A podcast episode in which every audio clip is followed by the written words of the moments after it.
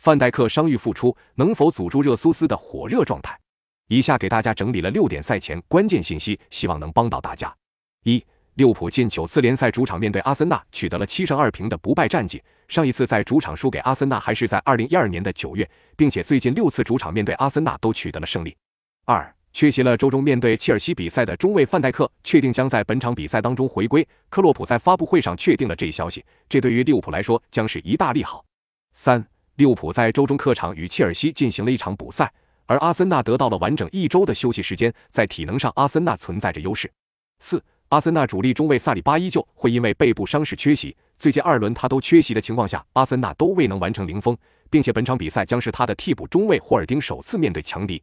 五，阿森纳主力前锋赫苏斯在上轮比赛首发回到球队，复出后首场比赛就打进了两个进球，他的复出对于阿森纳的进攻效率提升非常明显。六。利物浦前锋菲尔米诺十四次英超面对阿森纳打进过十个进球，是两队交锋进球最多的球员，并且最近两次交手阿森纳他都取得了进球。那么本场比赛你更看好谁？